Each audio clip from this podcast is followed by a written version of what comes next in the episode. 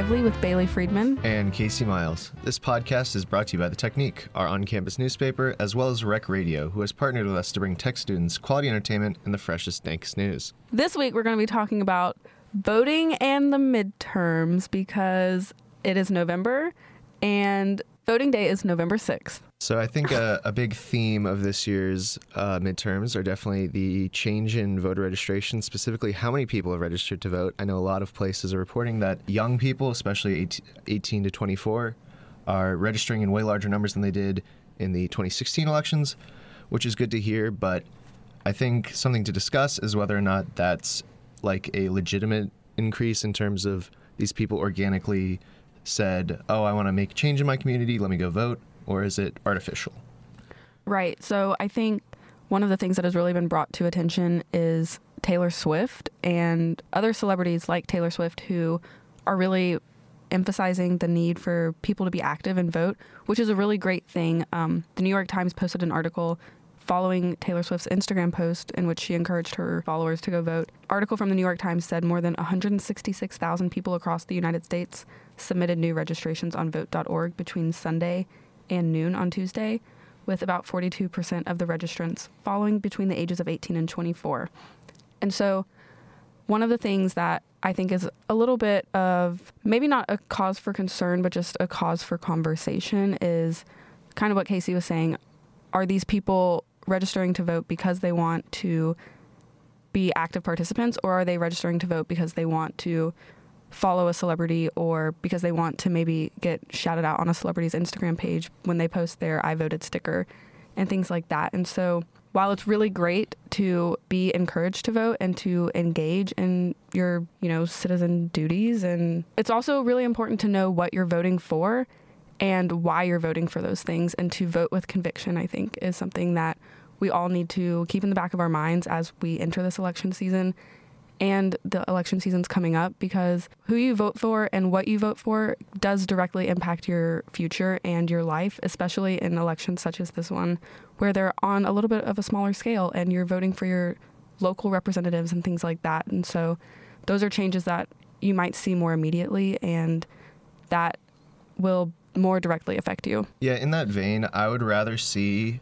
20,000 like educated voters, like people who said, I want to see change in my community. I'm going to go out, do my research, and form my opinion based or form my vote based on what I see these people running for, rather than just going, then having like 60,000 people or 80,000 people seeing Taylor Swift's Instagram and saying, oh, I should vote and I should vote like Taylor Swift or whatever because I love Taylor Swift and things like that.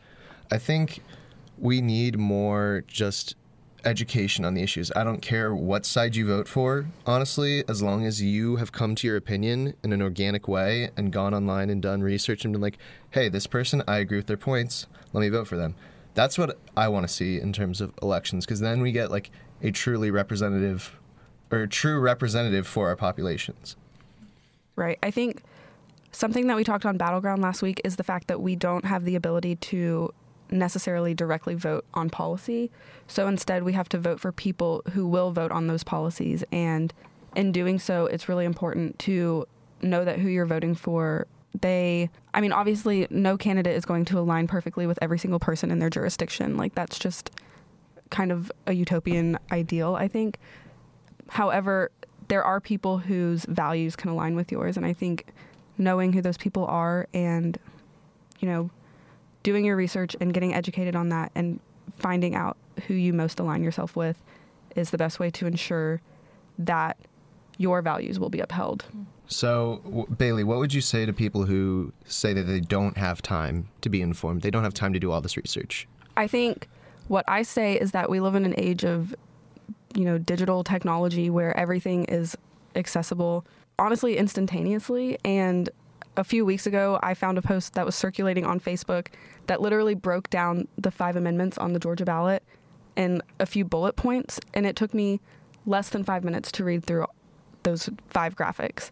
So, not having the time to educate yourself on what is going to be on your ballot, I think, is not a great excuse. Um, I understand that we're all busy and that, especially students at Tech, do have a lot going on, but there are so many easy ways to know like what's going on around you. And um, I think whether that's turning on a podcast in the background while you do your homework or if it's just reading a little infographic that's going around on Facebook or something like that. Also, there are tons of events that go on on campus. There are different debates, and there are people that come to campus to talk about political current events and things like that. And so I really think that it's a lot easier than we make it out to be. I agree. There are definitely plenty of times in the day where I find myself on my phone for five to 10 minutes just staring at the screen doing nothing. And those five to 10 minutes can obviously be spent doing something productive rather than just browsing the internet for memes. So I think one thing we need to consider is that if you just take five minutes out of your day, then you can easily accomplish the like research needed just to become an informed voter. And that's over like maybe two weeks five right. minutes a day. Another important issue I think holding people back is how easy it is to vote. So voting is on Tuesday in the United States, but in other countries it can be on Sundays and things like that just because they want as many people to come out and vote. And so on a day like Sunday, people aren't really doing that much. But on Tuesdays, people have work, people have school. It's not necessarily very easy to get out of that and go vote. So I think one thing we need to consider in the future or people need to think about is like the barrier of entry just to even go fill out your ballot. There are a lot of big corporations also that are doing a good job of trying to solve that issue or at least like reconcile it in some way. So I know Lyft is like providing rides to the polls.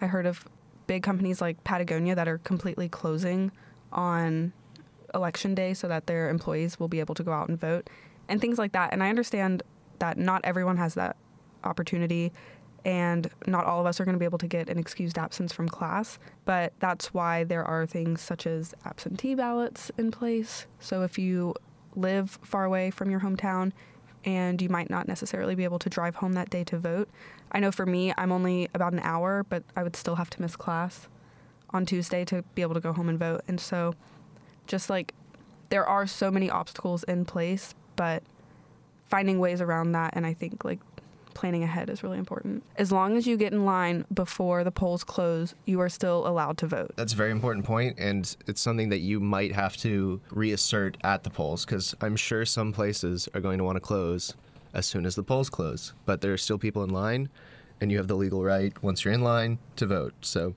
you're going to have to like assert your rights at some point, probably. Another issue plaguing us this midterm election is obviously voter disenfranchisement. It's pretty common in the United States in general in different forms. In Georgia specifically, I know there's been purges on the voter rolls, and that's been happening in other states as well. But it's important to consider and important to really check to make sure each year that you are still registered to vote, even though you should be. Um, sometimes you get purged for no reason. That also takes very little time you can go to your, I know at least for Georgia residents, you can go to the Secretary of State's website.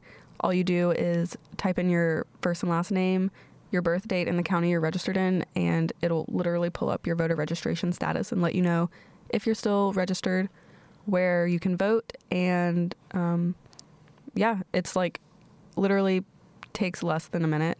So I just think like for future reference that it's important to check and make sure ahead of time that you are still in fact registered because yikes.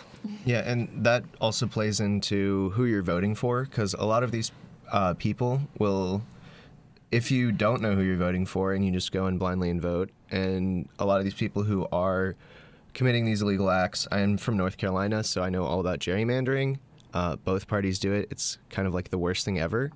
But you have to really think about who you're voting for because you have to consider what they're going to do when they're in office beyond just like everyday policy things. Like a lot of these states have become a battleground in terms of just like organizing the state as much as possible so that uh, each party can keep the state the way they want it. And so it's definitely important to consider another important factor to consider beyond just, oh, I agree with both of these candidates or something like that is which one is sort of like a politician that might have a career of doing that, uh, might have a career of disenfranchising voters or kind of manipulating the system in a way that kind is ethically gr- a gray area. I mean, yeah, that's huge because this is like our entire democracy runs on the fact that people are able to have a say in who represents them and I think if you have someone in a position of power that is literally keeping that right to have a say in who represents you from an entire group of people, um, then that's a huge issue and that's a huge cause for concern. And I don't know, definitely know that I wouldn't want that person representing me. And so, Spooky. the spirit of Halloween lives on into November. Oh, is it that thing? Can you hear it in Yeah. the earphones? Every now and then, it's like a Doppler effect kind of thing where it comes and goes. yeah. So, as I've said earlier, I'm from North Carolina, and since I'm not registered to vote here, I am voting back home with my absentee ballot. I mailed it off the week before these elections, and it's definitely important to think about these things in advance just because the absentee ballot does require time to get to you and to be sent back. So, the last day that they're available is the Friday before the elections.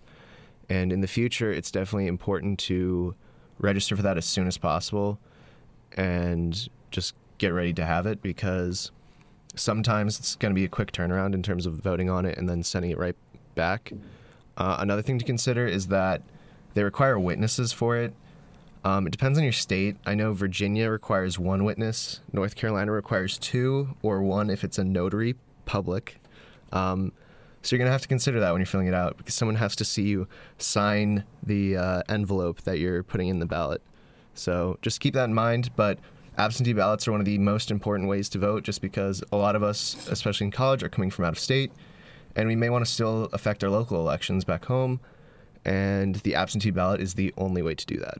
Yeah, and for those of us who are in state college students, I think one of the really important things to consider is having a voting plan when it comes to election day.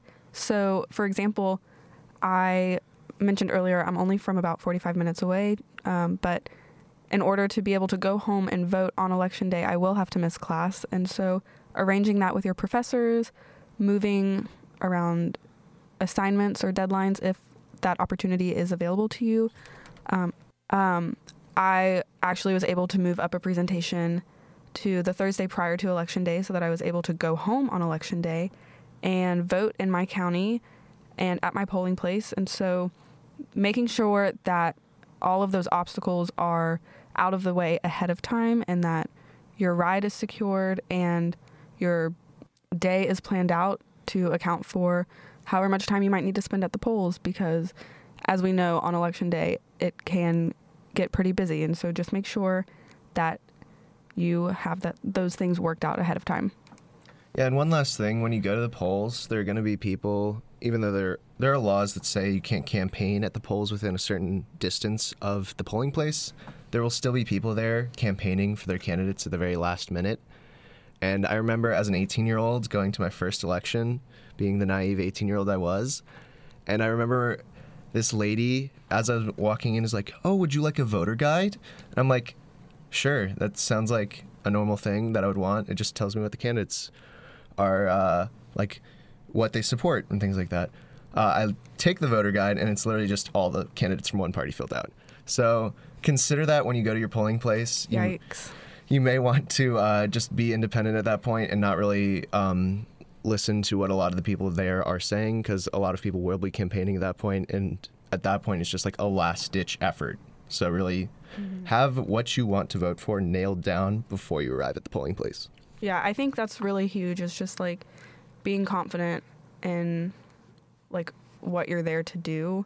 I th- I remember my first time voting was actually in the 2016 presidential election, and I felt so intimidated going to the polls. Um, and it maybe it's a little bit of a silly intimidation, but knowing that like my county is predominantly affiliated with one party, and I don't affiliate with that party, um, and I think like feeling like an outsider or even just like the act of voting itself can sometimes be very intimidating. And so if you are like if you feel convicted about what you are going in there to vote for and you feel confident and you feel sure in those things, then I think that makes the experience a lot more positive for everybody.